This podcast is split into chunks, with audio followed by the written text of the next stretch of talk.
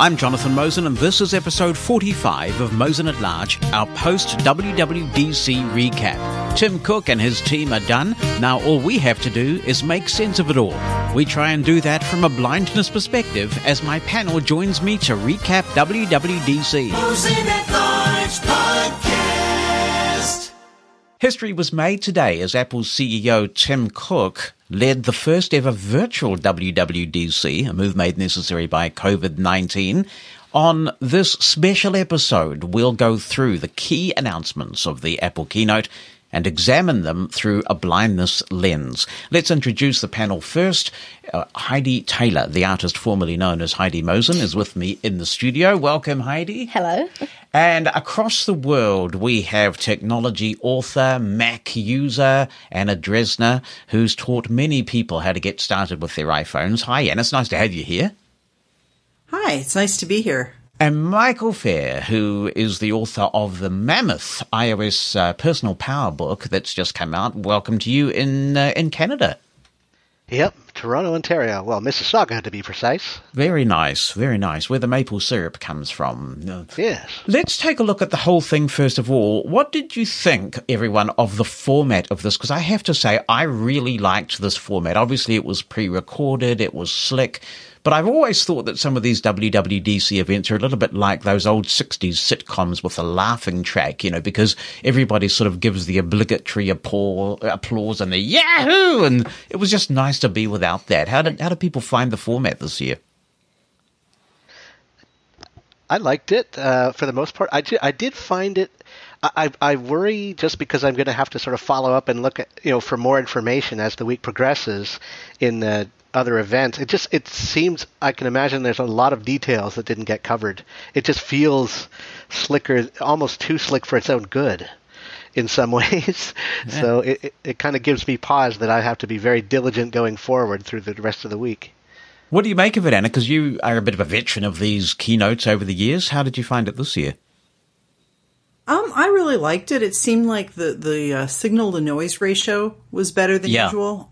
Um, I don't know if we got less information because I mean I, th- I think really we got less time spent on playing games and doing some of that and more time actually giving out information and the thing lasted about as long as the keynotes usually last. So really I feel like we got more information in the amount of time that we had.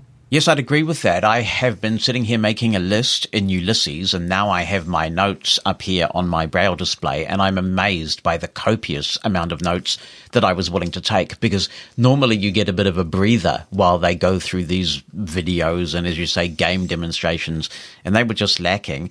What do you make of it, Heidi?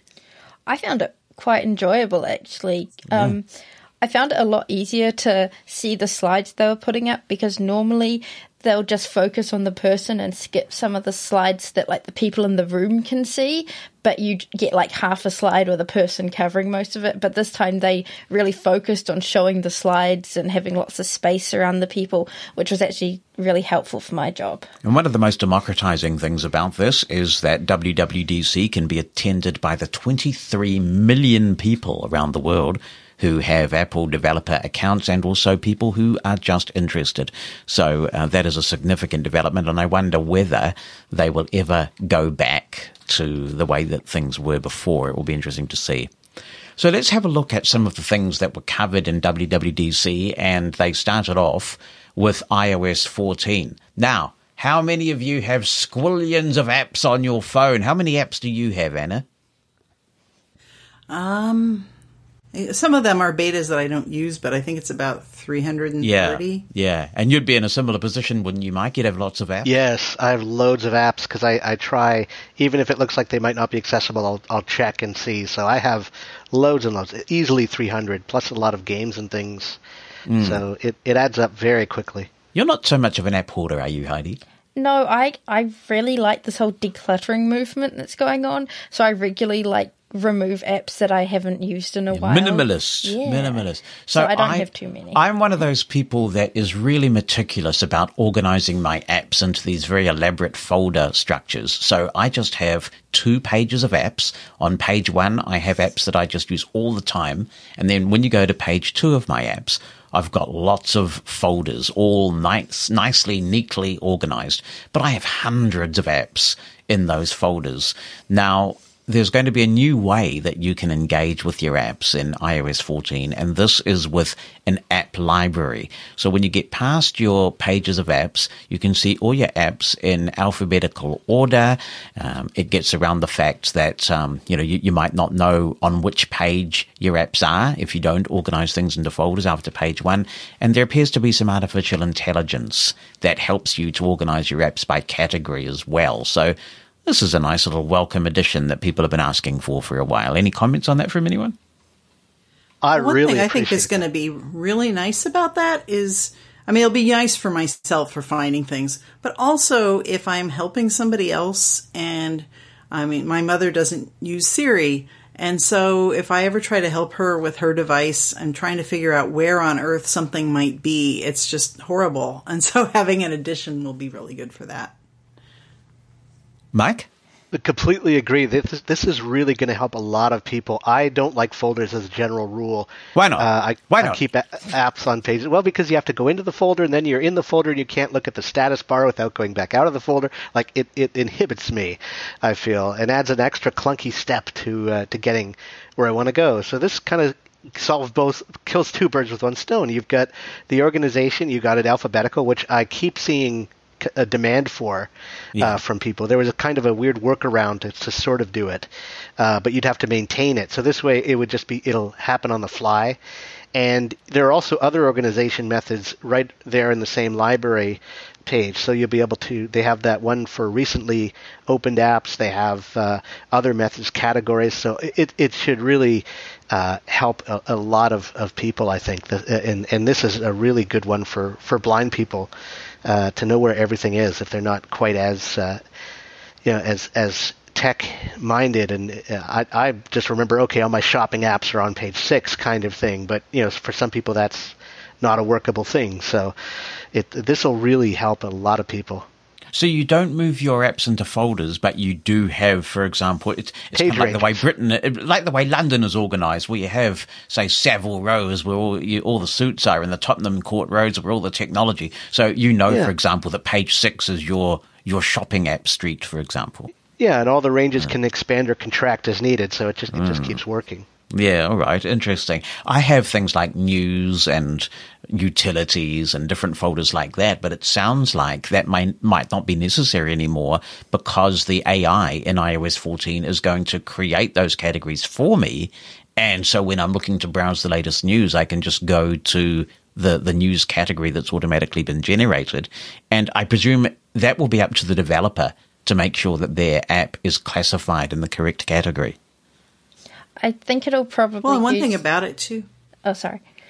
I think it would probably use the same categorization that the App Store already uses Right. um, to categorize apps into different things. And just in regards to the appearance of this, when they're sorted into these smart categories, they're much like folders anyway, where you have the three most used apps or maybe most recently used apps from that category displayed, and then you open the folder to see the rest in the category. Oh excellent hmm. i like Very that good. That's you had some comments there, Anna? Oh, I was just going to say if you did want to declutter, if they're actually sorted by how you use them and you see some app that you don't even remember the name of and it says the last time you used it was seven years ago, you might decide to take it off at that point. Yes, yes. And one of the little dilemmas that I do have, I must admit, is that there are certain apps that Siri at the moment just doesn't recognize when you try to launch them. Now, Lire, my RSS reader, is one of them. I just can't launch that app with Siri because it, it doesn't understand Lire, which is about L-I-R-E. And I've tried saying lyra and all sorts of things, and I can't get Siri to launch the app. So every so often, I do find an app where I think, what what folder did I put that in? And you can, of course, launch it with Spotlight and various things, but it, it sounds like this could be a really good, uh, a really good update. A big change in iOS 14 is the presence of widgets anywhere on your phone.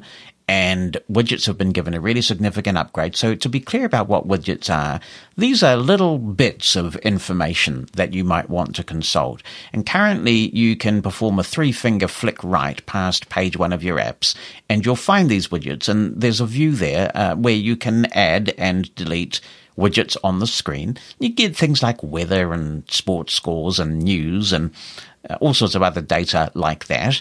And now they've been set free and you can put them anywhere on your home screen that you want once iOS 14 is released later this year. Everybody's got to love that one, I take it? Well, Sure, seems like a great plan. If you want, you know, instead of having your New York Times app or something, you could have the current news right there, you know, probably a headline or something. Um, certainly make the screens more dynamic. And because you can put them where you want, you can decide how much of that you want. So it seems like a good move. There's a feature called Smart Stack. And as I understood the description of this feature, when we get iOS 14 later this year, it's going to show you widgets based on context. And I imagine this is going to work a little bit like the Siri suggestions feature. Um, every morning when I wake up, Siri's always suggesting that I run a particular shortcut that I've written that essentially checks on the the status of Mushroom FM to make sure it hasn't crashed in my sleep. and then so I can quickly check that the servers are up with a Siri shortcut. And it knows that I do that.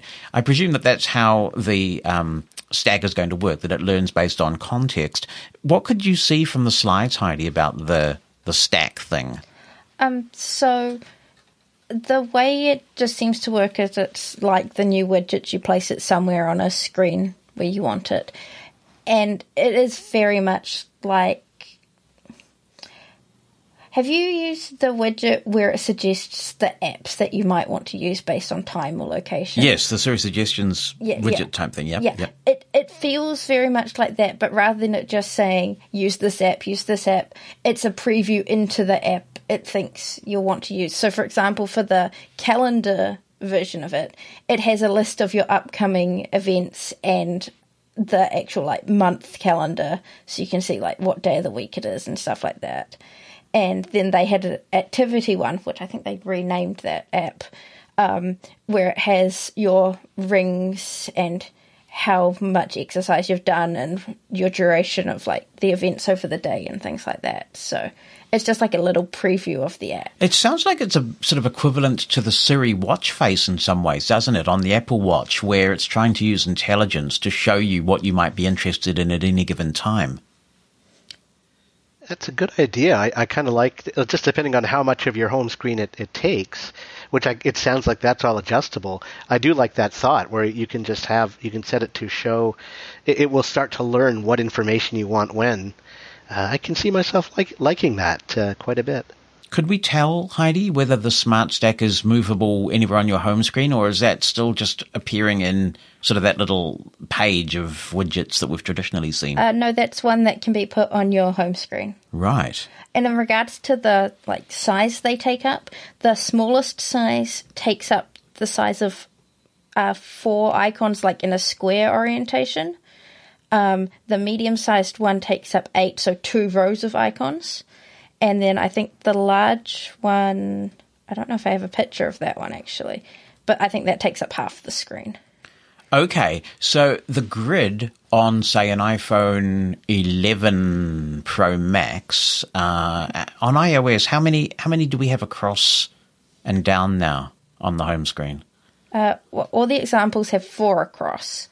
All right, so effectively, the small widget you're saying takes up one row of icons, It, no, it takes up half of two rows of icons. two rows it's a of icons. Because that's a lot of real estate, isn't it? Yeah, so it takes up the equivalent of four app icons in a square orientation. Right. So, like the first two in the first row and the first two in the second row, for example. Oh, I see. and so- then the other side of the row is still available. Oh, that's going to make a change then for the way that VoiceOver navigates, because effectively what you're saying is that it takes um, so to, to, it's it's vertical. Is that right? It's so it might take say row one, column one, and row two, column one, and and then row two, column two, and row one, column two. Yeah, so that would be the size of the smallest one. That's Right. So, what it would take. so that's up, going yeah. to change the whole navigation paradigm a little bit, guys, with voiceover then. I can't wait to describe that in the next book. Yes, good luck with that, mate. That's something I no longer have to worry about. Now, I want to move on to something that I think is going to be absolutely applauded by blind people. And this is one of the reasons why I try and do these podcasts because we can look at things through a blindness angle. And this is the fact that picture in picture is coming to the iPhone. And on the surface, many people might be sitting there thinking, yawn fest, you know, why do blind people care about picture in picture? But the reason why we should care about this is that it will mean that you'll be able to go to your home screen while a video is playing and continue to do other things. And what traditionally happens, unless you pay for something like YouTube Premium where they've worked around it, is that when you go to the home screen when a video is playing, the video stops. So this is a big deal for blind people who actually are quite happy just hearing the audio while they get on and do other stuff.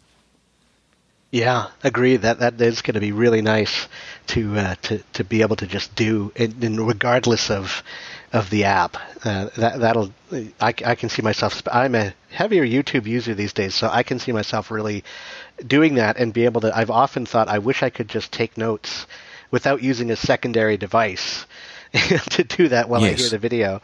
So this is this is going to be great. And we've had this in the iPad uh, since the last release or two, so this has now come to iOS.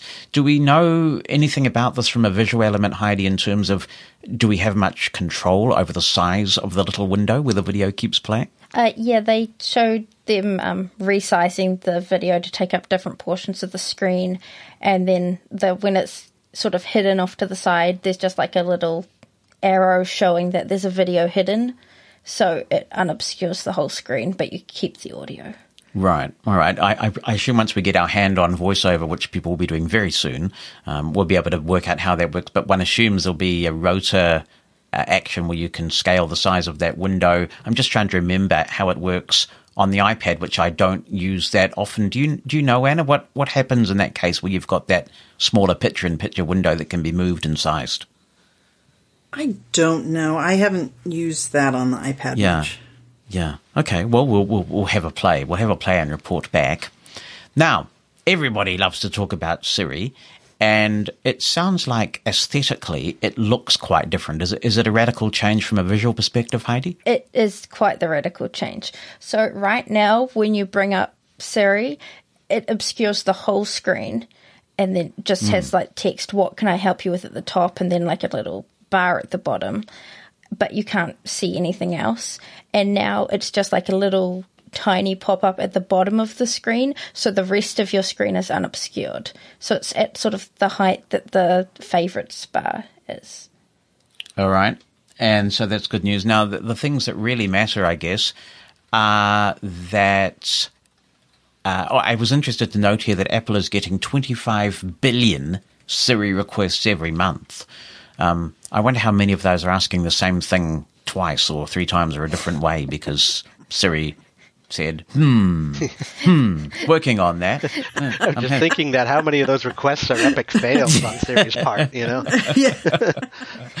One thing I'm absolutely delighted about is the embracing of audio messages this year, because this is one thing that I find a lot easier to handle in WatchOS rather than iOS. Um, you, I really like the Watch support for uh, audio messages, and actually, I think the audio quality is slightly better, and it's just all seamless and and awesome. So on the iPhone, if I'm using audio messages, I tend to use WhatsApp more than I use uh, iOS's uh, messaging feature for voice. But now you can tell Siri to send an audio message, and I hope that this causes more people to use audio because, oh my goodness, sometimes I just have a whale of a time trying to decode people's ma- mangled dictation because they're in a hurry. They perhaps don't use braille screen input, or they just they just don't want to type anything, so they dictate. And some of the stuff you get back is sometimes hilarious, and at other times incomprehensible. So the fact that audio messaging is uh, built right into Siri, that's cool. Dictation now runs on device. Now I was surprised to hear this because I thought that you'd been able to download dictation uh, files for some time now. Do, do, do any of you guys understand what's going on with that comment that dictation now runs on the device? I think it has for a while. Yeah, like I thought I've- it did. uh, you had to download it. It's like a 250 meg download of uh, speech data, and you can use dictation offline. Like that's here already, I think. I wonder if it's now just going to be the default instead of something you have to enable. That right. could be. Okay. Yeah. Well, they say it's lightning fast, and, and that's all. That's all good. Um, so Siri messages. Any other info that we could see visually on the Siri messaging feature, Heidi? Um, just that when you're using Siri now, everything sort of appears as a pop up message, like a notification, rather than just being on its own screen. So I don't know if that will change how it works with VoiceOver. Well, if they can speed it up, that would be very much appreciated and make it a bit more reliable. There is this new translation app which translates entire conversations. So for some time you have been able to say to Siri, you know, how do you say I hate soup in I don't know, Spanish or Mandarin or something like that, um, because it's like a universal thing. and, and, and now you can have a whole conversation, which is really exciting. And Apple, to be fair, is a little bit late to the space, aren't they? Because Skype seems to have owned this for quite some time. I must say I've not used the Skype features, but that, that seems to be really impressive what Skype has been doing for the last few years.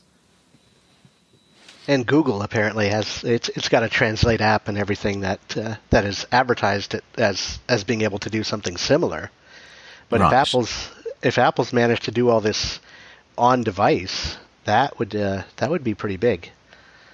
It was really interesting that they're trying to accentuate this point of difference, aren't they? That they believe they can come up with really intelligent, compelling apps without compromising your privacy and keeping a lot on the device. And um, they were making a big play on that because they perceive that to be a big competitive advantage.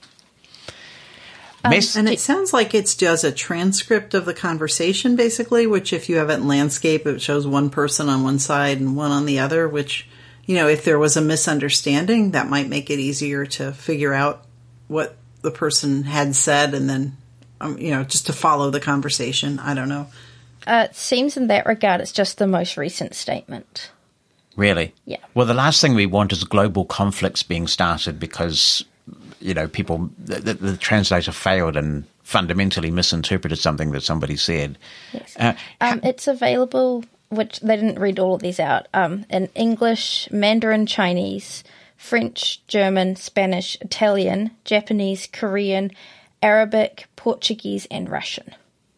Interesting selection. Mm. So you can do to and from between any of those languages. Yes. Yeah. How do you guys keep your phones? I always lock mine in portrait mode, even though I have the larger Mac sized phone. I'm not a big fan of using things like the email app and landscape orientation. I suppose I'm just a creature of habit and I've never gotten used to it. Do, do you guys use your phones in landscape mode at all? I'm a portrait mode guide for uh, for the most part, but I do find uh, like some games, for example, Six Ages, you have to run that as a landscape game. So for that, uh, that that would be about the like things like that are are exceptions to my rule. I, I typically will will uh, do things in portrait. I have an iPhone 10 at this point, which doesn't have a lot of the landscape features, but even when I had phones that did, if I could have locked it in landscape, I probably would have. But because you can't, and then the slightest movement flips the orientation, I got really sick of it really quick and went back to locking it in portrait unless I'm doing something that requires landscape. Yeah, they are really sensitive um, in that regard. And I think this is one of the things that I find a little bit confusing about the iPad is that there's just so much screen. Um, and we'll come to iPad OS in a minute because it looks like there's just more and more divergence now between the iPhone experience and the iPad experience, which makes sense. But while we're still on iOS 14, which is quite a meaty release, uh, th- there'll be some people who'll be feeling mixed about this, by the way. We asked people for their wish list for iOS 14. And one of the things that we got back loud and clear was we don't mind if it's a really unsensational release. If they would only just stop the thing from being so baggy and make it work, we'll be happy puppies. Well, there's actually quite a lot new in here. So we'll continue um, to messages. And one of the things I really appreciate is the fact that you can now pin uh, important conversations at the top of your list. So if you're really getting involved in a lot of group chats and things are getting busy, I can always, for example, have my ongoing thread with Bonnie that's been going since 2013 at the at the top of the list. So that's a great feature. Um, something that's interesting about the pinned conversations is um, when well normally a conversation has like the icon, the person's name, and then the most recent message. But for the pinned ones, it just has their icon, so it won't read out the most recent message. Oh, So you'll have to go into it. I will be interested to see how that works from a voiceover perspective. Hmm.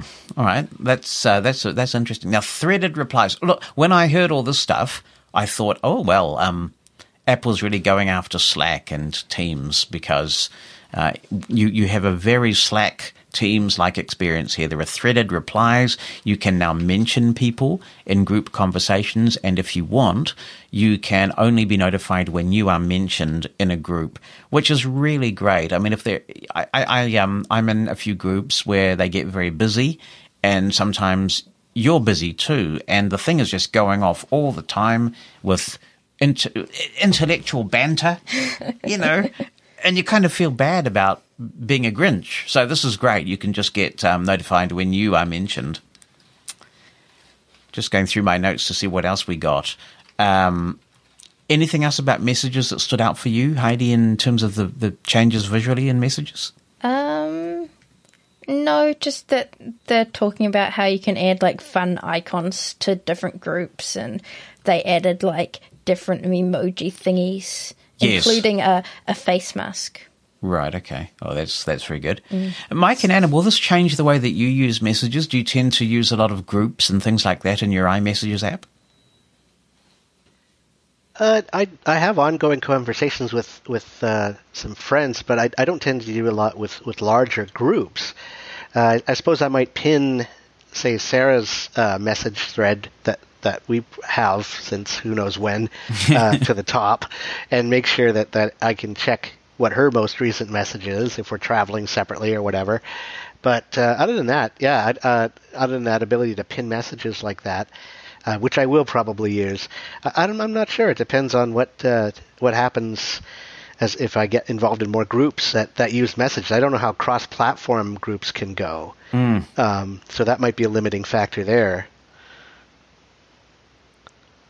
Any thoughts on this? Yeah. I my my groups tend to be very short lived. You know, organizing some event or figuring out what uh, some people in the family are going to give somebody else for a holiday or something like that. So probably won't change that much. I agree. Being able to pin conversations with you know my daughter and my husband and a few people like that at the top will be handy because sometimes it can be hard to find somebody when you want to text them. Yeah, one of the missteps, in my opinion, Apple has made is not creating an iMessages for Android because that's why a lot of people are using WhatsApp. So you have these, um, th- there are quite a few groups now in the blind community because of WhatsApp's high quality audio feature and the fact that it is cross platform. They're all happening on WhatsApp. I have some real misgivings about that because every time you join a group, you're disclosing your cell phone number, and perhaps it's just a reflection of, um, I don't know, my generation or something. But I feel really reticent about disclosing my phone number to all and sundry through WhatsApp groups. It would be nice if there was a way for Apple to create these groups where your your details are anonymized in certain situations, which is something they're really big on, and that would work on the Android platform as well. I think there's a gap there. There's there's a need there. Maps. It'd be nice, yeah. Yeah, maps then. Um, yeah, I couldn't get too excited about this, but I may be missing the point. I must say that um, I just don't use Apple Maps because I find Google Maps, I, I understand the objections people have regarding the privacy stuff. I just find Google Maps so much better. but uh, maps will include guides and they update uh, with the latest recommendations. Um, there are some accessibility features which actually Google already has. So Google can tell you about wheelchair accessibility and things, and it looks like that is coming to Apple as well. How do you guys feel about Apple Maps? It sounds like a lot of what's coming is also like I guess they built it up in the U.S. first. A lot of the, the Yeah. major changes that are just now rolling out, and we're going to get it later in Canada. I know uh, this, these current raft of maps and changes, and it's kind of a combination of the two because it's it's the updating to the feature set and what gets included, but it's also the the increased detail. Uh, like they're actually rebuilding all of their maps uh, and the data that is attached to them. Uh, and this has been going on for the past uh, few years, I think. Uh, and, now it's finally getting to the point where more of this is getting released. So I can see, like, depending on how much uh, accessibility they add, like they're they're talking about how, you know, on the Watch 2 it's integrating and better, and will give you, uh, you know, clear directions as to where to go next and things like that. I could really see it becoming a if if it works accessibly well, which I I predict it, it probably will. Uh, it- I can see, especially if you have privacy concerns, maybe this will be when Maps really rivals Google in in terms of what it lets you tap into information wise. So when you use Maps at the moment, is Google Maps your tool of choice, or are you using Apple Maps at the moment? Well, I tend to use uh, either BlindSquare or, or Google Maps, depending on what I actually want to do. Uh, Google Maps just seems to the search functionality is, is and the, just the wealth of information it can pull in because like Google just is Yeah. data king uh, is is useful. But if Apple can really get to a comparable level and guarantee more privacy, I can really see that in this day and age uh, being attractive for people. So Anna, you're often the navigator, aren't you? Um, what what what app do you use mainly? Well, if it's a known landmark or a contact or something like that, I love being able to say, just, you know, get me directions to blah, blah, blah, and have it handled by Apple Maps because it's just so simple to launch. Um, if we're looking for sort of what's around or something, I still might do some, bring up something like around me or Yeah, whatever. Great old app then- around me, and they still update it. Yeah. So, you know, and then kind of, I, I guess I end up using Apple Maps for turn by turn a fair amount. It seems to do a decent job. I should look at it again. I do like the watch integration where you get that really cool haptic feedback, and once you understand Yeah. it, it's very nice. Yeah, it's a good integration. It is cool. Now, something that doesn't concern us directly, but some of us who are listening will have significant others with working eyeballs. So I should mention this new uh, Apple car key. They they want to. I mean, they replace the wallet. I can leave home now without a wallet on many occasions, um, and and just have my watch and my phone and pay for things. You know, if I'm catching an Uber, uh, that that's taken care of. It's nice. So now they're trying to replace the car key with uh, what are they calling this? Uh, Apple Key? Is it? Is it what they call it, Heidi? Apple ca- Apple Car key. I thought it was Apple Car Key. Apple car key. Uh, Not the color, not the color, not the color car key. uh, uh, it uses NFC and the car key, your, your, the key for your car lives in the secure enclave of your phone. And if you lose your phone and therefore your car key, you can remotely disable your car keys through the uh, Find My app or through, through iCloud. Uh, Anything visual that needs to be conveyed about this feature, Heidi? No, It's pretty self-explanatory, Yeah. ain't it? Yeah. Well, the other other thing though too is you can send a copy of your key through messages to various people. So if you wanted to let your teenage son use your car for some strange reason, Don't do it. uh, yeah, you can do that, and you can control how much access they have. I, I, now they didn't really describe what restrictive access levels there were, but that uh, I, I can see parents possibly really liking that uh, that feature. yeah, it's pretty pretty futuristic stuff. Really exciting. Another really Did it exciting. show what the restrictions were like, Heidi, on that? Or uh, no. It, they just showed sending it. They didn't. They said th- there's a button on the screen called Set Access, but they didn't actually go into that menu, so there was no images of what it would do.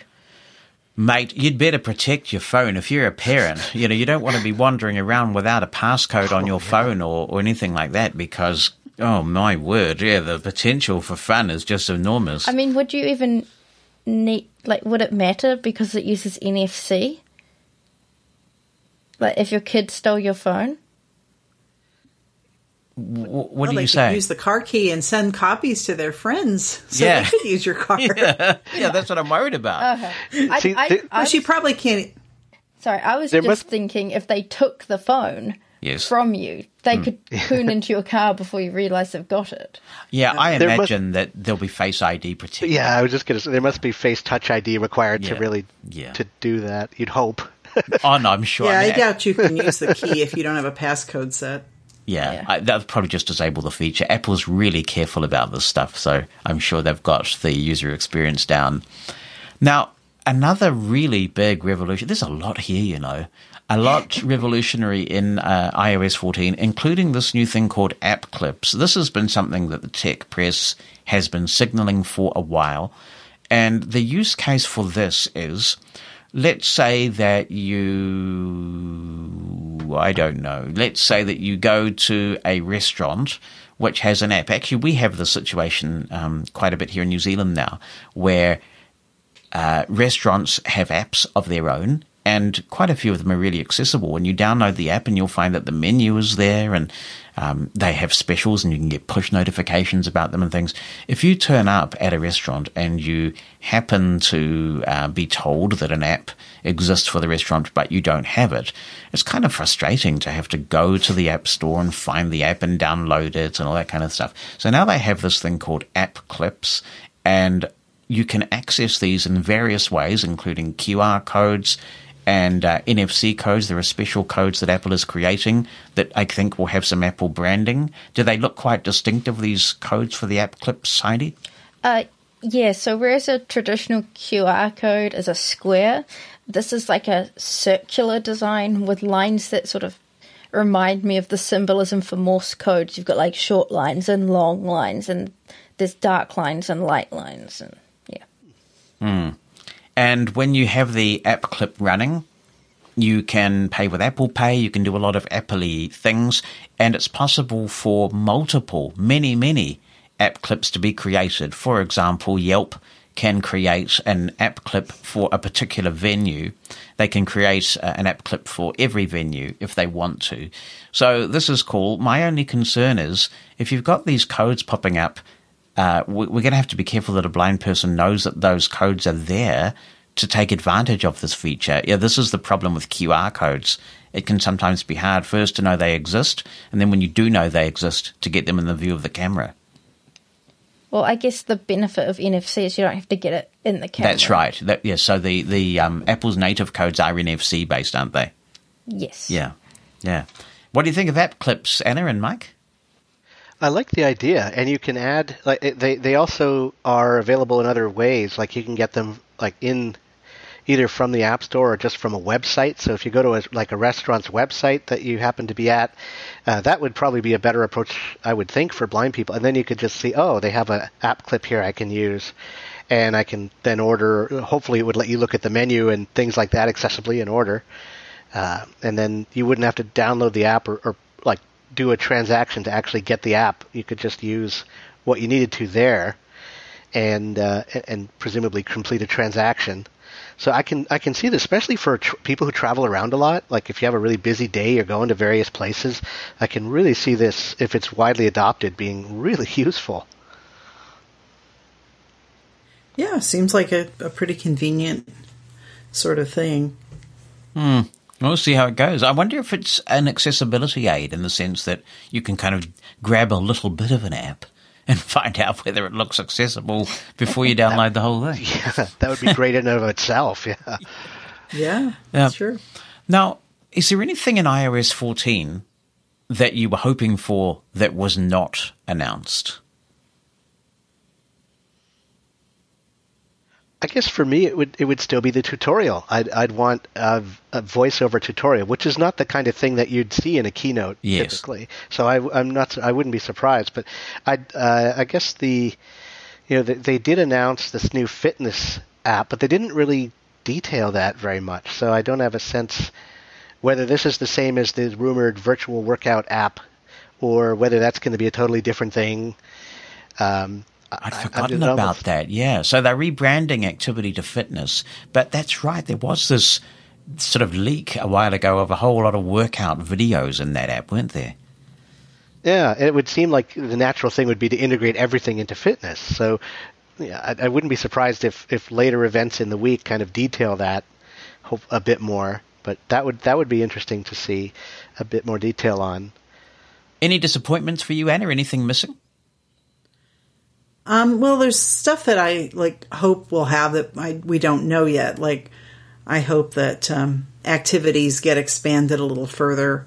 Um, like I, I have one for BARD Mobile. It's great, so it turns off Braille translation when I'm reading in that app. But I'd love it to turn off sounds as well. Um, and you know that's not an option now. And I'm hoping that activities are expanded to do that sort of thing. And of course, we just don't know yet.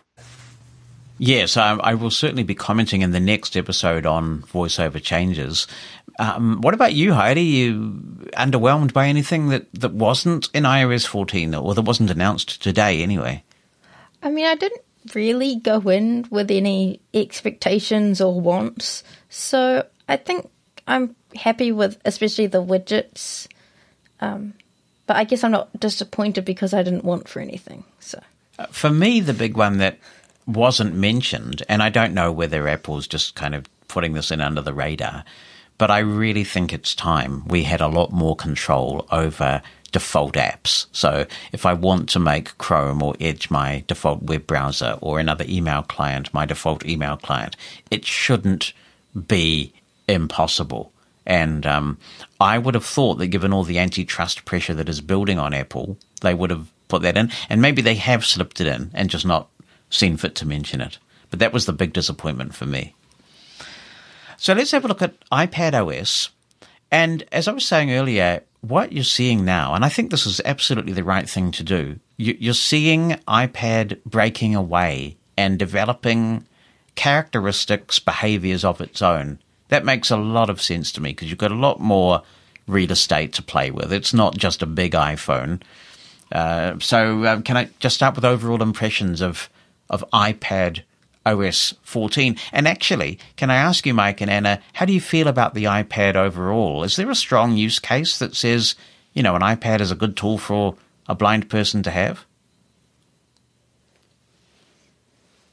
I think it's probably particularly useful if you've been sighted in the past or if if you really care or want to know how things are laid out. Um, there are some things I really like about the convenience. For instance, you know, if you want to do an update on the iPad, you go to settings and general is pre-selected, um, you know, on the right side. And, um, so, you know, you basically just hit a couple of keystrokes and you're checking for updates. Um, you know, things like that, that once you know how the system works, it can be pretty efficient. Um, I can see how sometimes having two apps on the screen at the same time could be pretty cool. Mm. I haven't done it that much myself because I'm pretty happy slipping, you know, using the four finger swipes to go back and forth between them. But if I were trying to grab specific information from Safari and stick it in a word processor or something, you know, that could be kind of neat. Um, so it's not really my first choice because for most things, but um, oh, one really cool one was this uh, periodic table app and having the bigger space of the iPad was really nice to be able to see how the columns in the table were laid out.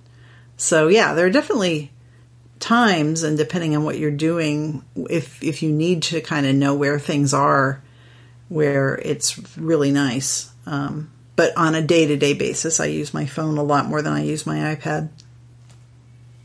I've actually given away my ipad. I just i couldn't do what? much. You never offered it to me. I, no, there were needier people closer to home. Uh, oh. But I've I really found that it, it, was like uh, now I have a particular uh, particular handicap with spatial.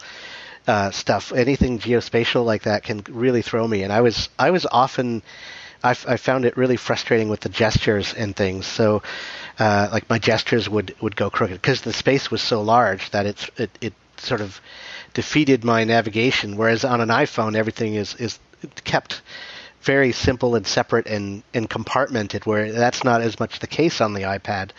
So uh, for example, this whole picture, this app, uh, multiple apps on the same screen, I can, yeah, see the real benefit of that, but I couldn't do it myself. I really struggled with that. So I, I too will just four finger swipe between apps and uh, do it that way. But I can absolutely appreciate, uh, particularly if you could see before. Uh, that your visual memory would potentially be a real help with using an iPad, or uh, things like like the multiple app situation uh, on the same screen, uh, things like that. But th- yeah, I uh, I just couldn't uh, certainly couldn't justify getting another iPad. It's just it didn't work as well for me. So I'm I'm definitely an iPhone person uh, more so than than iPad. One thing I find quite arbitrary is that Command Tab works in iPad OS to cycle between apps in the same way that Alt Tab does in Windows and indeed Command Tab does on the Mac. And the weird thing is, years ago, Command Tab used to work on the iPhone too. And then they took it away. They actually blocked the keystroke. And I do wish they would bring Command Tab to iOS. Yeah, I'd Yeah, like I don't that. know why you would. I don't know why you would disable any. Why those would you do that? Yeah. It's very strange. so, just looking at what is in iPad OS, uh, it looks like sidebars are a big thing. This is a similar concept to the Mac, where there have been sidebars for years. So, I imagine you'll use VOJ, uh, the, the jump command, to navigate between the sidebar and other parts of the app. Does it look kind of Mac like now, Heidi, with those sidebars and things like the Photos app and the Files app? Yeah, it it feels like the child of an iPhone and a Mac now, rather than just a big iPhone. If that makes sense. The Blues had a baby and they called it rock and roll. yeah, okay. So you've got these new sidebars and notes and files, photos. So that makes a lot of sense on the larger screen. Just looking through my notes. Uh, the, the other thing that they mentioned in the I, I, iPad OS section, but it also applies to the iPhone section as well. Uh, the phone call user interface is no longer full screen. Is that right, Heidi? Yeah, that's right. It's now like one of those notifications that appear at the top of the screen. Presumably, though, I mean, I hope that uh, blind users will still be able to perform a two finger double tap, a magic tap to answer the phone. Well, Well, they if- they didn't do a demonstration with voiceover, Right. so we don't know. No, well, I mean, I would hope so. Yeah. yeah, Anybody, if, if anyone's trying to find the answer button, that's going to be a lot harder. yes, Yeah, Well, especially but if you have if you have to pull down the notification, you know, or or t- Yeah, even even would be- tap the banner at the top. Yeah. Presumably they would have kept that, and then you could also I can see it being you know with that smaller call interface, you could easily more easily get at the apps that you're typically. I, I guess that's a running theme through all of this. They're they're eliminating those cases where you're pulled out of your context and pulled away from the apps that you're you're in. It seems to like with Siri with these this phone call change. How will you? Were you able to determine Heidi? So let, let's say, for example, you get, and, and I can think of an immediate scenario where this works. Let's Yeah. say my phone rings, and uh, I'm expecting a. Uh, a company that I was on hold for, you know, and the company gives me the option, you're now 95th in the queue, and we expect to answer your call in 75 minutes.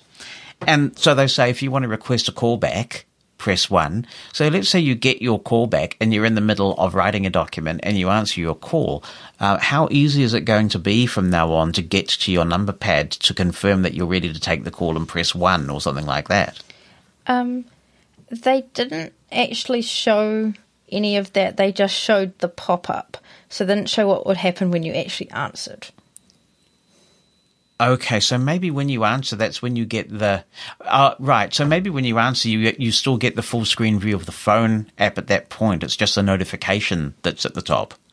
I, I think that might be the case since Right. they didn't go into any further depth.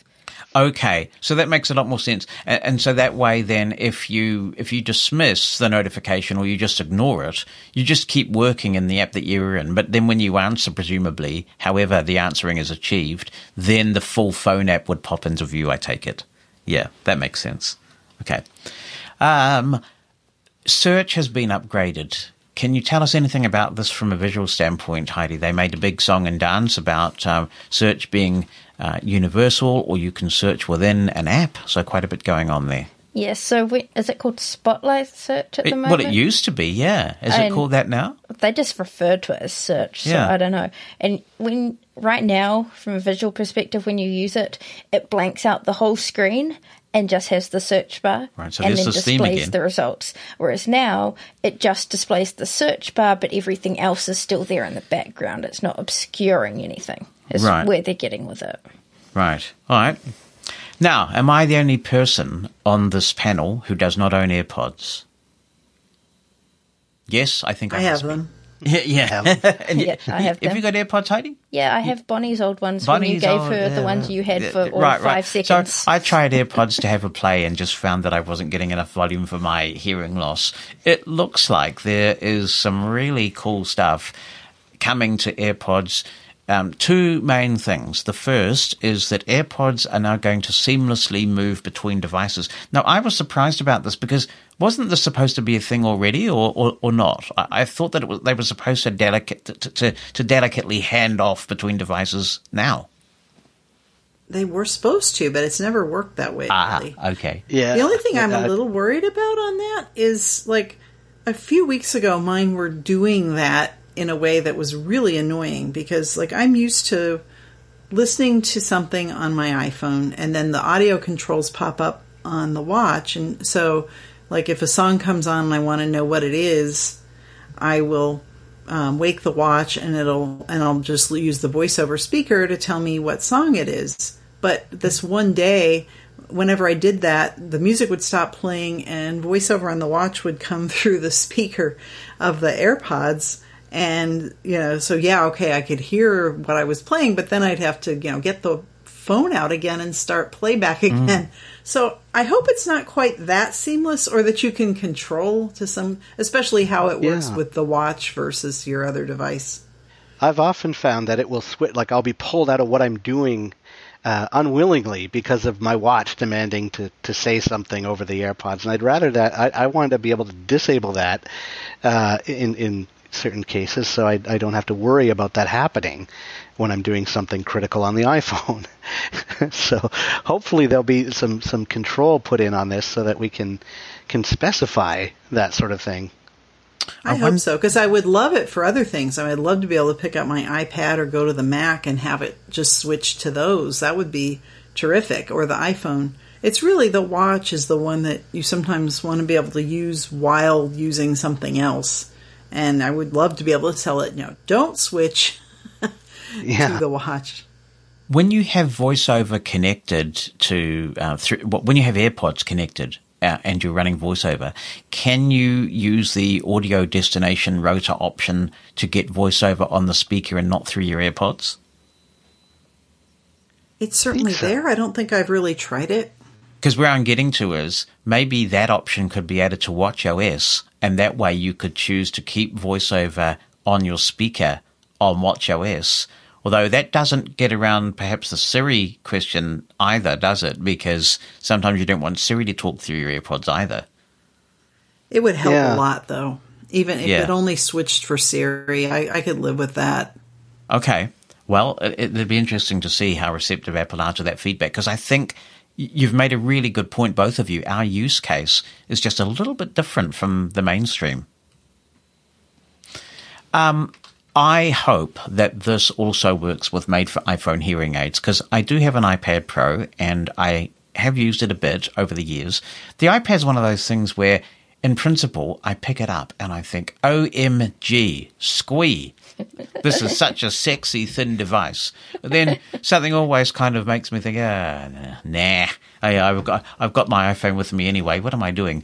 But when I got my made for iPhone hearing aids last year, my love for the iPad took a real turn for the worse because it just does not elegantly hand over. I can't, for example, switch off my iPhone and there's normally a sort of a brief period, two or three seconds, and then the hearing aid drops the connection. And I've been very lucky. A lot of other hearing aid users with different brands have had all sorts of issues with this in 13. For me, with my Oticon aids, it's been perfect. But what should happen then is you turn the iPad on, which has also been paired to the same hearing aids, and with the connection available, it should just pick it up, and it does not. So I'm hoping all this AirPods work uh, also trickles down to we mere hearing aid users, because that will make a real difference. Now, the other thing that is very exciting is the spatial sound, the spatial audio. You guys must be thrilled about this, right? Well, if you have iPod Pro or AirPod AirPod Pros, then yes. Uh, I, as from what I can tell, it doesn't sound like that's going to trickle down to regular AirPods.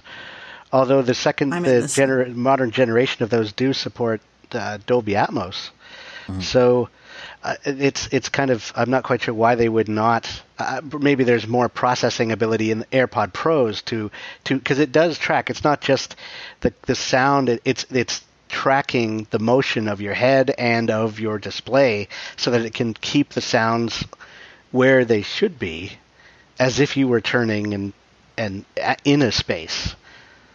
Yes, for those who didn't actually hear the keynote, to try and explain what's going on here. So you, you've got a couple of things. First, you, that they're trying to simulate surround sound. The fact that they can even do this with something as small as those AirPods is pretty mind blowing. And they do support um, Dolby Atmos. So if you are playing an Atmos soundtrack, you should be able to get uh, even more immersive sound. And that allows me to jump back on my hobby horse that I've been on for the last week or so regarding the fact that what we find, with the exception of Apple TV Plus content, and great applause to Apple for, for doing this, but in general, uh, studios are not encoding audio description soundtracks with Dolby Atmos, which seems to me incredibly discriminatory. There doesn't appear to be a technical reason for this. Uh, and the fact that blind people, who are an ideal audience for consuming this content and appreciating it, have to settle for uh, older technology just because they need audio description is insulting and un- unacceptable. And I, I think with more people having access to Atmos in a meaningful way through this feature, maybe the pressure will build on the studios to fix this. Um, but how are you feeling about this yourself, Anna? Are you, are you rocking the AirPods Pro at the moment? No, um, Oh. I've got the second generation ones. I don't know. I I have um, hearing aids that go over the top of my ear with a little wire going in, so I can use the me regular AirPods. I'm not sure I could even use the pros. Had exactly the same reservations myself. Right. So here we go. All three of us hearing aid wearers. How cool. Yeah. Look at me, perfectly able. there you go. Yeah, working eyeballs and no hearing aids. What are you? Uh, obviously, the outcast in this group.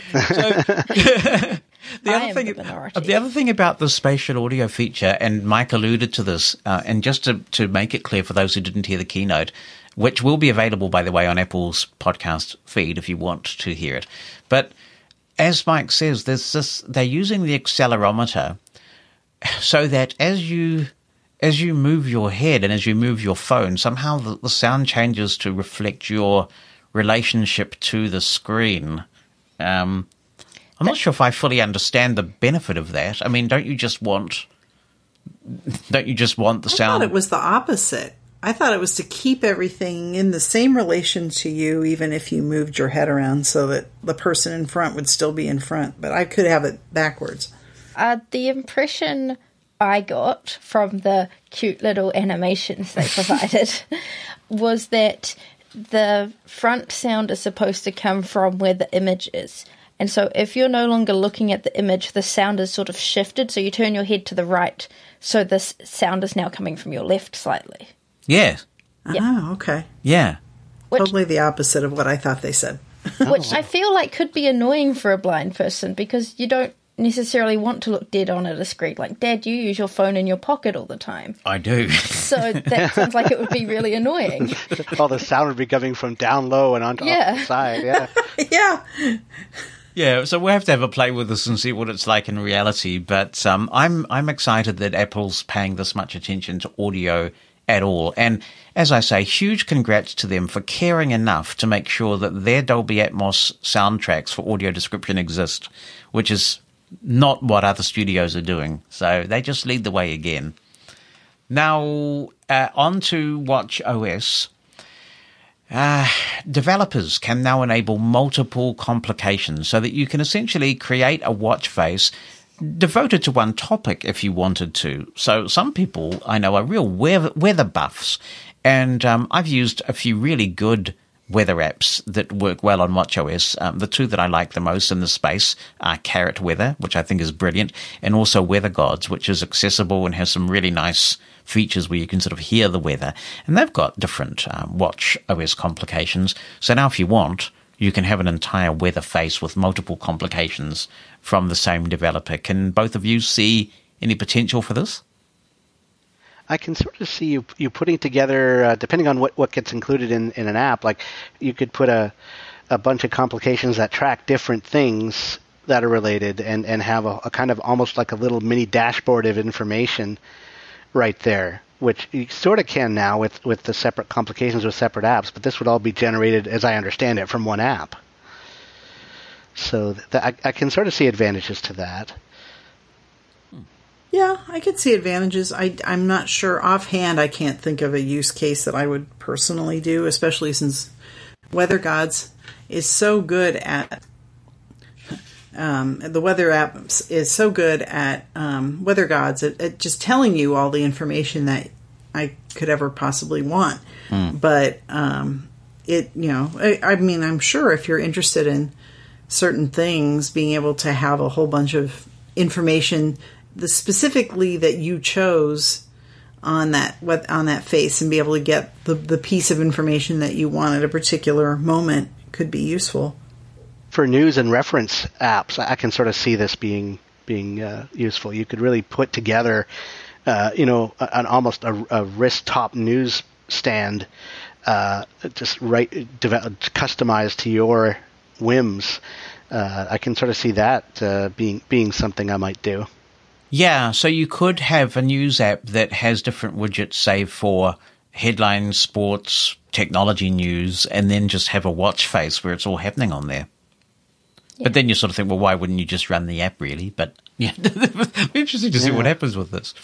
And the really th- cool thing is that you can share your watch faces. Um, and I, I, I, like this idea because we've been running a feature on Mosen at Large recently that Robin Christopherson, one of our listeners and a prolific podcaster himself, uh, initiated called What's in Your Dock. And I've also extended that a bit to cover what are the complications you like to have on your watch face. So it would be kind of cool if we could complement that by inviting people to share their watch faces and then we can link to them in the show notes and people can sort of download different listeners' watch faces. I reckon that's really nifty.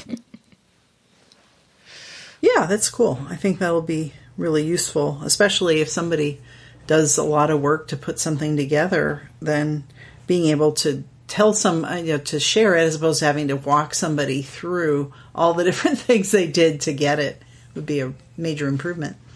Yes, and I think that's right. I think this will be really welcomed by many assistive technology instructors, people who just help other people out to be able to just do this and, and send it along. And speaking of blindness, the big one, of course, probably in this whole keynote, has to be that we finally got the sleep tracking built into WatchOS 7, which is expected later in the year. And I should say that for the first time, there is going to be a public beta of WatchOS. Previously, that's only been developed uh, for developers, and so that's uh, that's a big change. If you have an Apple Watch, you'll be able to sign up through the Apple Seed program and receive a, a beta of that next month. But so this is sleep tracking, and a number of us are using third-party apps. Do either of you use sleep tracking apps at the moment? I haven't, but I, I can sort of see. Uh, I have a sleep a CPAP machine. I, am not sure what it would do with that, but but I can sort of see the the advantage there of, of it. It sounds like it's going to integrate, build a whole routine for you, and it's also on the iPhone. This isn't something that's just limited to the watch, apparently. Mm. Uh, so it will sort of integrate, I presume, with the health app too. And the watch will track your micro movements. So as you're sleeping, it's going to be running. You'd have to obviously charge your watch in the morning again, uh, but you you could get. Uh, it, it, can determine from these micro movement, movements a lot more detailed about like when you're waking up, what kind of sleep you're having, and and so forth. So uh, I, I can sort of see this really benefiting, you know, people with sleep trouble. I'll certainly give it a spin and see what it does. And of course, the Taptic alarm it will wake you with either an audio or Taptic uh, alarm in the morning. Uh, and it sort of builds even as you're going to bed. It has this whole routine where it'll sort of build a wind down schedule for you as well, and sort of I, I guess dim to the for sighted people. It would dim for the blue, you know, blue light out of the activate nighttime mode and put on do not disturb automatically and things when when you ought to be going to sleep, kind of thing. Yeah, play a relaxation app. Yeah, yeah. Are you using sleep tracking at the moment, Anna? No, I did try it a couple years ago when I wrote a book on fitness apps. Um, but in general, I do have some issues with sleep, mostly you know when I feel anxious, and having something tracking my sleep kind of makes me feel more anxious. When I'm trying to settle down. Um, I mean, I'm you- sure I will test it out at some point, but and I think it's good that it's built in for people that do want it, and it'll be kind of interesting to see what it comes up with. And since they're trying to make suggestions for people and not just say, "Oh, you only got six hours of crummy sleep," um, you know, if they're actually making suggestions of things that you might try that might actually help improve people's sleep, that's cool. And you know, it's worth having it as an option. Yeah, I actually have. I used Sleep Plus Plus for a while, and I don't know. I, I I didn't find that tracking my disastrous sleep helped it be any less disastrous. um, to be honest, but but I do wear. I have been wearing my watch. Uh, what I do is I generally get my rings done by probably about six thirty seven at the very latest, and then I've been putting the watch on charge after I've completed all my rings so that it's at 100% by the time I'm ready to go to bed and then I put it back on and the reason for that is it is a great tool for somebody with a hearing impairment. I used to use this thing called a TCL Pulse which had an iOS app and you it was a little little toy piece of hardware. You put it in your pillowcase and then when it was time to wake up, it'd vibrate your head off, and you'd know it was time to wake up.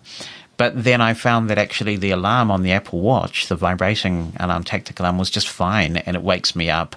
Um, depending on how deeply I'm sleeping, I may not always hear my phone, so I always sleep with the Apple Watch on and get the alarm in the morning. So I'm used to that anyway. So I guess I'll give this a try and see what it's like and what it can tell me. Um, I think I think for those of us with non twenty four, you know, you're just kind of stuck with it, aren't you? Um, so we'll, we'll see what it does. Any visuals we should know about in terms of sleep detection, Heidi, or sleep sleep tracking?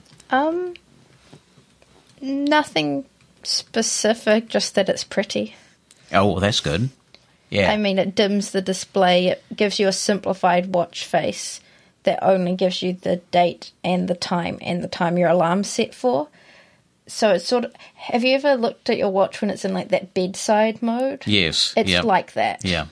Because that um, would be the temptation for some people if they're wearing their watch, you're sort of just slightly drowsy and you look at your notifications in the night. You don't want to do that. That'll wake you up. Yeah. So it's in that mode all night. Right. And hooray! Automatic hand washing detection. I hope this. I hope this doesn't drain battery life because it's. I mean, it's a bit creepy. So it's it's listening for running water. Presumably, it's listening when you flush the latrine as well. Um, it's listening all the time. and then, just- what, what does it do when you've when you've done the deed to your satisfaction? It, it makes a little ping, and and it comes up with a little thing, doesn't it, Heidi? Yeah, so so when it detects that you're washing your hands, it starts a 20 second countdown, which is beautifully animated to look like soap bubbles. And if if you stop before it finishes the countdown, it pops up with "keep washing." And if if you wash your hands for the right amount of time, it then comes up with more beautiful bubbles that say "well done." Big Brother, mate, Big Brother. yeah, holy smokes! And and what if you just walk out without washing your hands? Is Oh, it going to yeah. yell? Is it going to yell, Oh. "You dirty scoundrel" at you? Like, yeah. Well, I hope that sends an electric shock down your arm. Frankly, especially in this era. zap! Get back in there. Finish Yeah, washing your hands. Get back in there, you filthy person. Right, right. So that's good. So that's the hand washing notification. So, um, WatchOS 7, not too many new features, but they're big, aren't they? I mean, this, the sleep checking in particular is one that people have been crying out for for yonks. Yeah, and, and just on the little screen they show at the end to like recap that section, there are a few things they didn't talk about for this one. Um, so there's something that says headphone audio notification. So I don't know if that's just it plays the sound if your headphones are connected or something. I'm not sure. Um, uh, the, it's got the on-device dictation. On the Apple Watch? Yeah, On the watch? yeah, that's what it says. Wow, that is cool. Uh, it's also got the language translation. wow. Um, it mentions shortcuts. It just says shortcuts, so I don't know what that pertains to. But I guess that's bringing the Siri shortcuts. Is they already on the watch? You can run those on the watch already. Okay, Yeah. I wonder if it's like a you can build them on the watch thing now. And there's also this section called mobility metrics, but I have no idea what that means. Right. Well, that's cool. See? See? Very useful to have that additional info. Uh, on my, Yeah. I'll be curious to know whether how much. Oh, sorry. Go ahead. Um, I'm just. I'll be curious to know how much of this stuff is available. You know, how far back? Because of course they don't say that. You know, I have an, a, a Series Three, and I think a lot of people do. Me too. Um, yep. Series three for me. like, I bet it doesn't do the hand washing because it doesn't do noise detection. Ah, very good point. Yes. Yeah, so one would think that that could be related. If it can't listen for the noise detection thing, it may not do this. Yeah. Oh no! Oh no, uh, devastating. Yeah, well, I guess it's fortunate for us that we didn't get a carrier who supported the Apple Watch cellular until late last year, and I said that I would not buy another Apple Watch until I could get the cellular one. So I waited until Series Five, so I should be okay. It'll Yeah. be, well, we'll. Yeah. It's the latest one. You can have the happy bubbles. Oh, that's excellent. Happy bubbles. I'm, I'm, I'm like fastidious about washing my hands. I, when I get out of an Uber and I'm in the office, I immediately run in there and wash. Oh my goodness, I'm just. Ugh. Anyway, so onto a few. Um, onto onto a few uh, privacy issues. Um, you can now convert existing accounts to sign in with Apple if you want to do that, and uh, Apple is claiming that uh, sign in with Apple has been a big success. I've actually been quite surprised by how infrequently I've come across sign in with Apple. Yeah. I sort of forgot it was a thing until they mentioned it, actually. Yeah. So, Yeah, I Yeah, I haven't haven't seen it made much it. either. haven't made a lot of use out of it, really. I mean, it, I I appreciate that they've done it, but I haven't uh, really found personally found it uh, needful. I I typically will use login with uh, just the regular the password. It, it does. I, I do like how it remembers your passwords now and everything, and you can just look at you know with the Face ID or Touch ID and get at them. Uh, that's quite nice, but I, I haven't used the rest of uh, of this whole sign in with Apple all that much. I use 1Password for that because I have it across my Windows devices as well as my iOS devices and the watch, and um, I'm a huge 1Password fan. But but it does work in a similar way, and it's great that Apple have an API that allows 1Password to do its magic on that platform. I um I have used it a few times, and it's kind of nice when you trial an app. I was I went through a phase over the summer where I was looking for an app that tracked my food intake that really sort of embrace the, the low carb lifestyle. A lot of apps are obsessed with calories, uh, and and I was more interested in in the nutritional content and keeping the carbs low. So I tried a lot of apps, and I found that sign in with Apple was good there because, you know. A lot of those fitness, sort of nutrition, fitness, weight loss type apps can be very spammy and they're trying to send you lots of emails encouraging you, motivating you, challenging you. And then if you delete an app, then you actually delete the sort of little fictitious email address um, that the app has for you, and they just stop bothering you. So it's a very slick thing in that regard. Now, you can now see an app's privacy policy, or you will be able to see an app's privacy policy before you download the app. And I cannot wait to see the one for Facebook. oh god. Yeah. That's good. Uh, they had talked about uh, Apple at home, and they made the point that um, Apple's aim is to ensure that devices that you use at your home are easy to use, private, and they work together seamlessly. There's an alliance which includes Google and Amazon and Apple, for interoperability with smart home devices. And uh, Apple had to do that. Uh, I don't know how much uh, either of you have embraced the smart home lifestyle, but we've really done this. And what I've found is that of all of the platforms, HomeKit is the least well supported. We can get devices everywhere that work well with uh, Amazon Echo, which we've embraced, and Google, which we have not. But it's it's much harder to find things that work with HomeKit, at least where we are. Maybe that's going to change with this new alliance Maybe, I that they're hope all so. in. But I've I, in an apartment. There's there's not. Uh, I can just go over and and turn on the light. You know, it just doesn't seem overly uh, conducive to to smart devices. Although I would love a microwave that was just fully accessible. Uh, other than something like that, I can't think of much else that uh, that I would really go after with smart device things. Are you living the smart home dream, Anna? No, we don't have any smart home stuff. You should come over, guys. We, we're just, Oh, we're just. goodness. Uh, I mean, look, all, all, every single light bulb in our house is is smart, and and as somebody without light perception, I love it because I can ask Siri, you know, are the studio lights on or whatever, and it will tell me whether they're on or not. And um, yeah, we've got the Ring Video doorbell, we've got heat, all controllable, and um, it's it's slick, but it is Even really the TV's voice control. Yes, now. the TV now has voice control. and You can change channels from everywhere, but it's it's kind of this this lack of interoperability has been an issue. So this is a great initiative, and I look forward to hearing more about that. Also, when you add an accessory now, Apple is going to suggest useful automations. They used to be called scenes that you can um, use with that accessory. Doorbell notifications if you're an, a HomePod owner, it sounds like it's going to tell you who's at the door. So it's using some sort of facial recognition. What is it doing there? Um, so in the Photos app, um, Ah. it can automatically categorize. Like, it can scan photos and figure out who is the same person, and you can give a name to that person, and you can also train it by saying yes, you got it right, no, you got it wrong.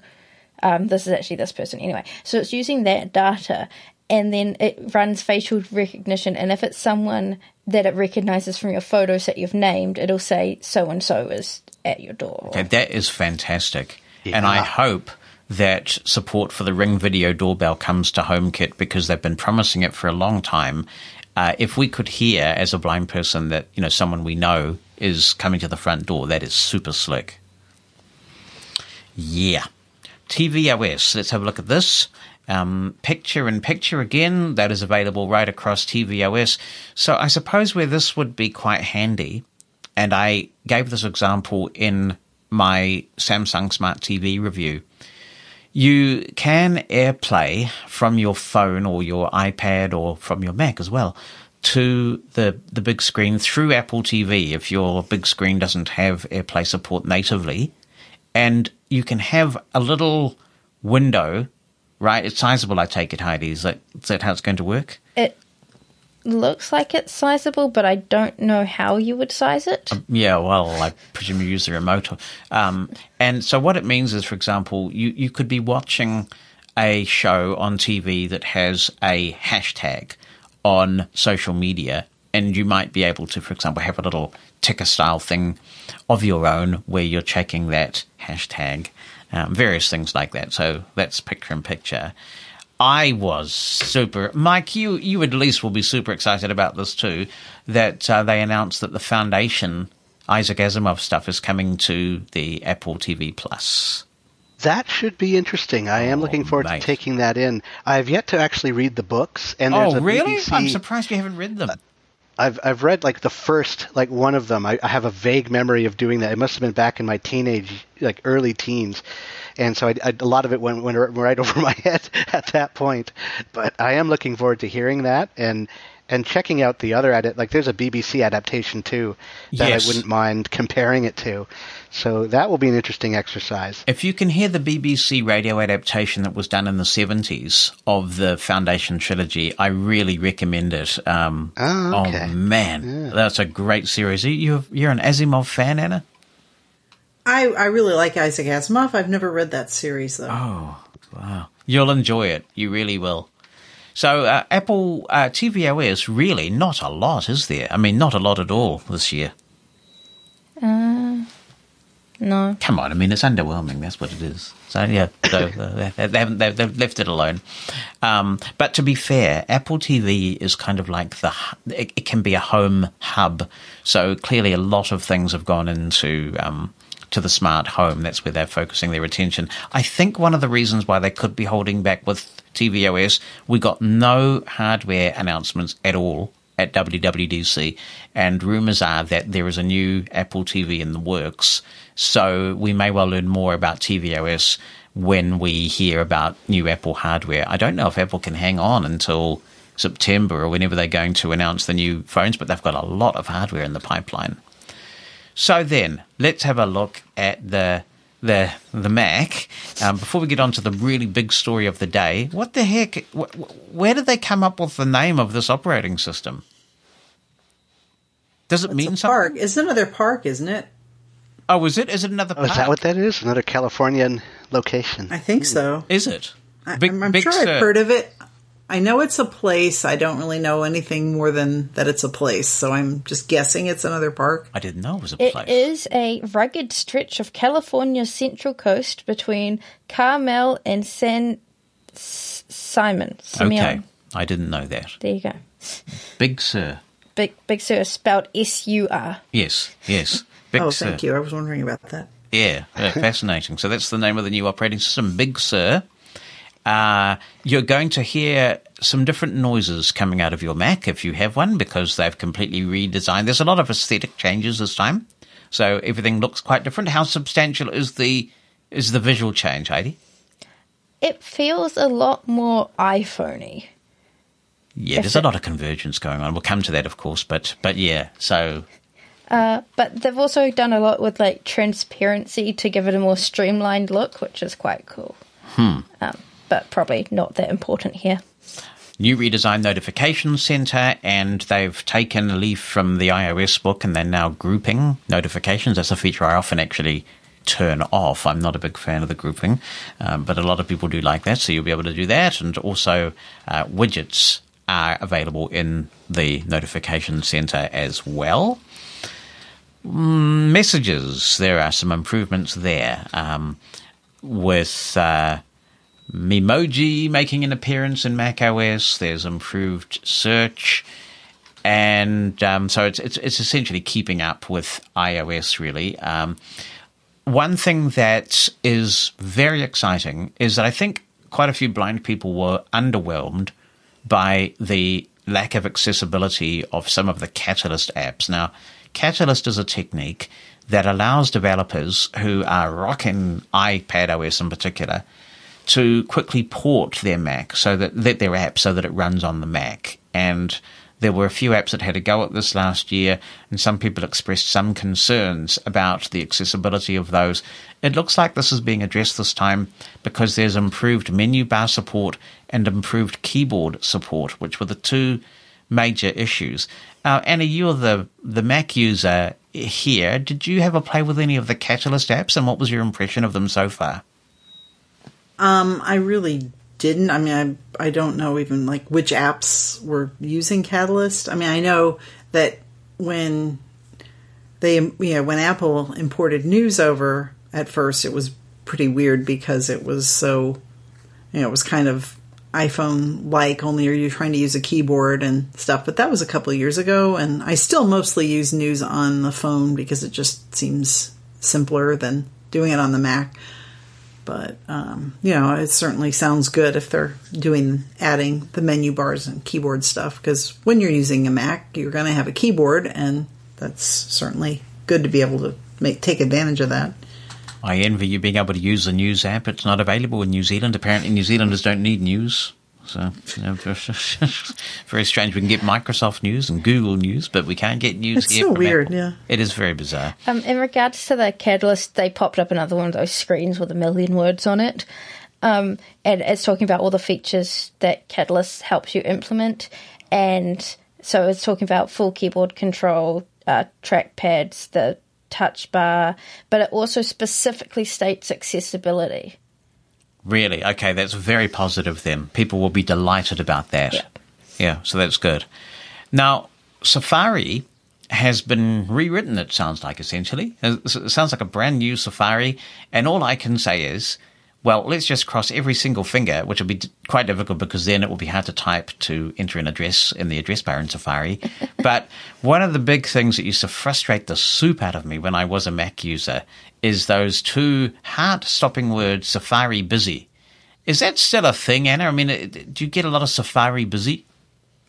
It certainly happens sometimes. It's better than it was a couple of years ago. Like it used to be that on PayPal, if God forbid I went to where you the thing that says what your is which account or credit card is going to pay for something, it would lock it up, uh, which was just ridiculous. Now it it happens mostly on just really graphics intensive sites, and it doesn't it isn't as big of an issue as it was.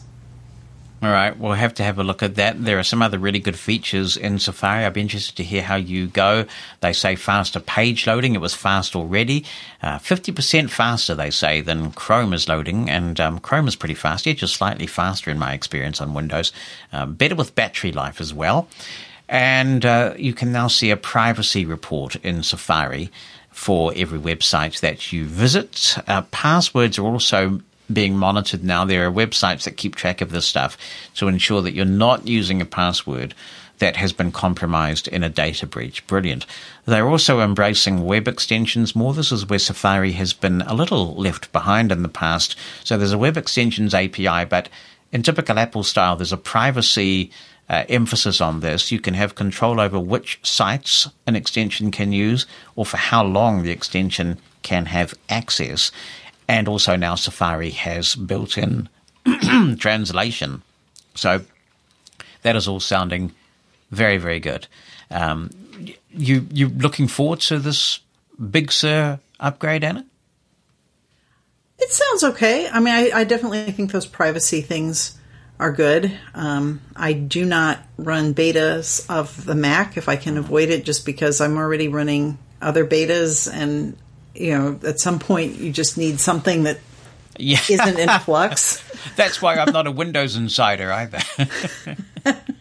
And then, especially since I do run VMware Fusion on my Mac, I really, you know, I don't need to be trying to, you know, then it would mess up everything I do if something goes catastrophically wrong with the beta. Um, but uh, those certainly sound like some good features for Safari. Just while we're on the subject of that, how long until uh, both of you jump on the iOS 14 beta bandwagon? Mike, when are you going to leap on board? Uh, f- probably never. I Oh, especially man, not wow. especially not with my main phone. I might uh, might sacrifice my iPhone 7 to that, but certainly not with the current phone. I, I need that to work. That's how I let people in the apartment. So, you know, I have to be very careful about that. So, uh, plus uh, if I, if I engage in another big project, uh, again, I need this this thing to work. It's it's my laptop replacement. So, yeah, uh, I'm very careful about that. What about you, Anna?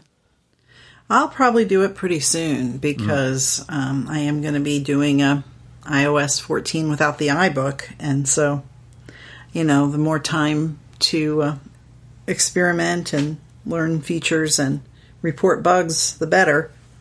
Right. Okay. So, well, good luck. Good luck. I, I have toyed with the idea of getting a separate um, iPhone for testing because I can't help myself, but I'll see how I go with the iPad um, and, and see how that works out. Now, the really big news today, I think, is that there is a very significant evolution happening in Macland. And this has been done before.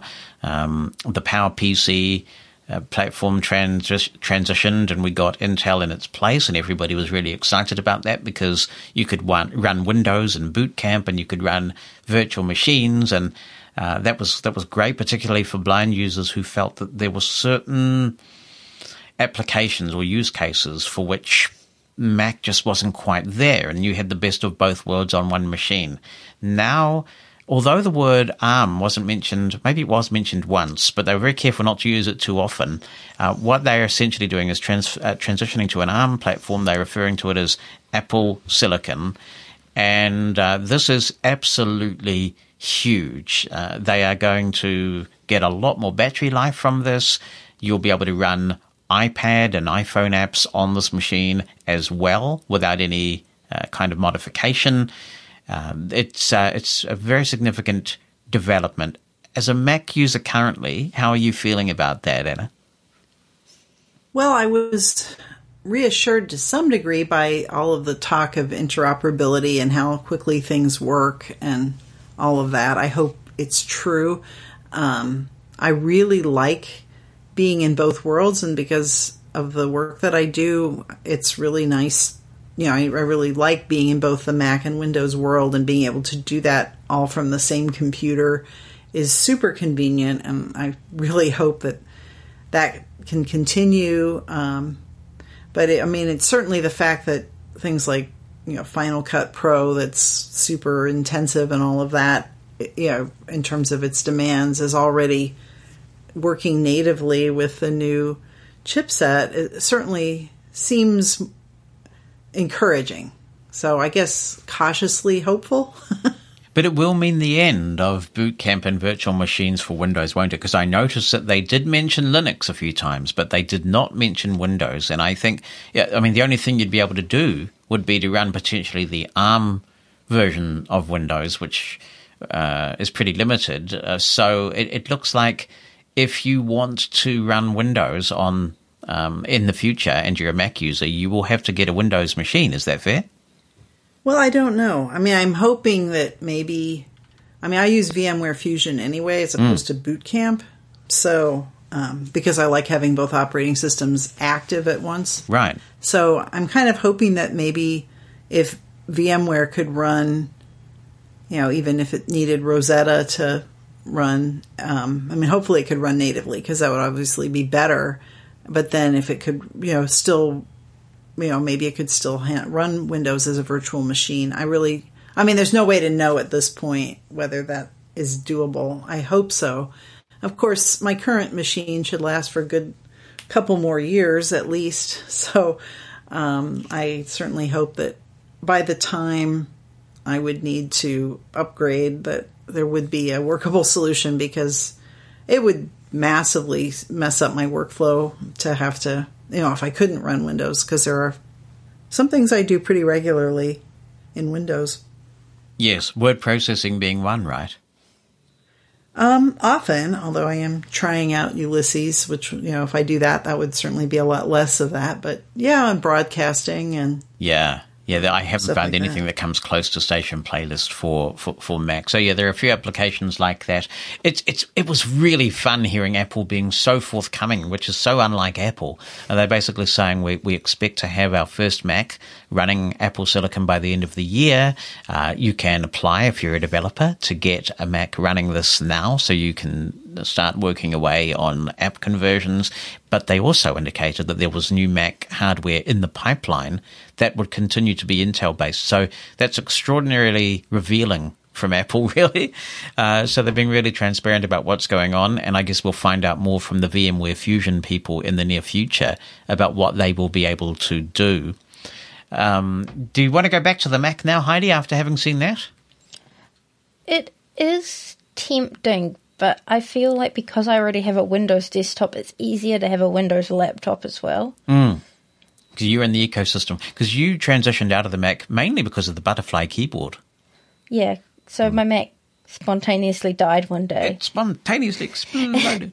it feels like it. it just, it's just stopped turning on. Anyway. and the, I ended up getting a HP Spectre instead of a new Mac just because I really couldn't stand the keyboard at the time. But they've changed it again, haven't they? Yes, they have. They've gone back to a much better keyboard. Yeah. Thank goodness, because I've I've always loved their keyboards. Yes. In, yeah. Yeah. so, yeah. Um, any any temptation for you, Mike? The idea that you could grab a Mac in the near future and run all your iOS apps on it too, and have super long battery life and all that kind of stuff. Uh, um, tempting not, or not? Not really. Like I, um, I can't see that really tempting me ever again. I tried a Mac once, and and uh, I don't think I'll be looking back. Windows is is good for the computer needs, which really I've I'm doing most of what I need to do on the iPhone now. Like my laptop has literally become a game machine and little else. Uh, so I, I don't see myself doing that. Now I am kind of intrigued with now that they're they're doing all of their architectures, all of their uh, their focus on on these chips, the similar chips that are sort of being used everywhere in all their devices. I, I kind of I'm really hopeful that a lot of the efforts that go into making the Mac the super beast of a machine that they're known to be will trickle back to iOS devices over time. So uh, you know, when I'm ready, I've got a. I'm very happy with my iPhone 10R at the moment. Uh, you know, when I'm ready to upgrade, you know, in three, four years ish, I'm thinking, uh, you know, that might be. Uh, I, I might benefit from some of what's happening right now. Mm. You sort of can't help thinking that maybe we're heading to a point where there's just going to be one Apple operating system. I mean, it's, it's getting more and more that way. But this is just right up Apple Street because they are um, taking control of the hardware and the software, and they like that. And that's what's made iPhone and iPad so successful that they control the whole end to end experience. And so they'll be very excited about what they can do with these new Macs. And I'm looking forward to seeing what happens. And I just hope that voiceover gets some love. Is is it unfair of me to suggest, Anna, that really voiceovers sort of played second fiddle in terms of Apple's accessibility engineers in recent times? You you get a lot of innovation in iOS, but really it's been a bit slow on the Mac side for quite a long time now. Yeah, I mean there were some pretty major improvements. I guess maybe last or a couple years ago where um, like HTML elements were handled the same way in email finally as they were in iOS. In I mean in in Safari, um, things like that. Um, but yeah, I mean there, it seems like it's less of a priority maybe um, than with other versions. I get probably fewer users, I suppose, but. There you go. So that's a wrap then, basically, from Apple's keynote. Just some final thoughts. We'll go around the table. Um, Mike, any closing thoughts on what we heard today? Well, uh, I, I, think it's you know th- this has obviously been polished to you know and and you know abbreviated for public consumption. So I, for me, I'm thinking all of this stuff that uh, it, it it inspires me to me to really make a point of paying careful attention to the rest of WWDC, the state of the platform address, particularly today. I'll look into that, but also uh, going forward at the, at the end, the design awards. Often there.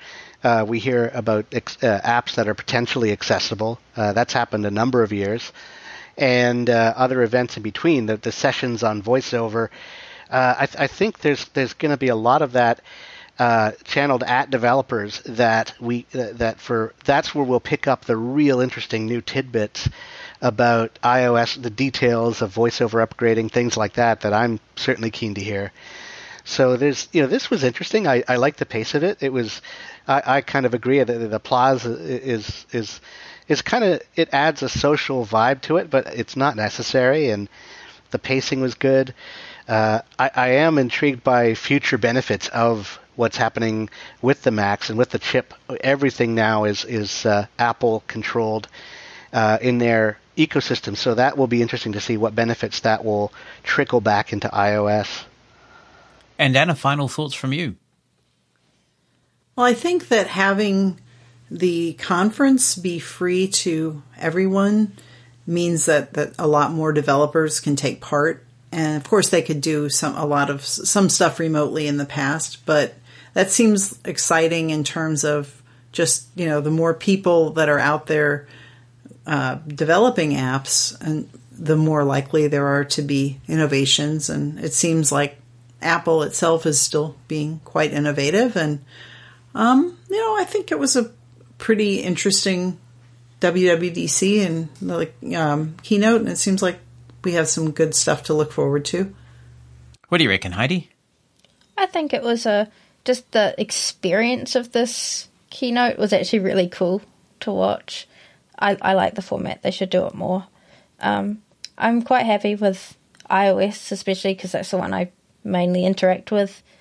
Um, yeah, I, I, I think it was pretty good this year.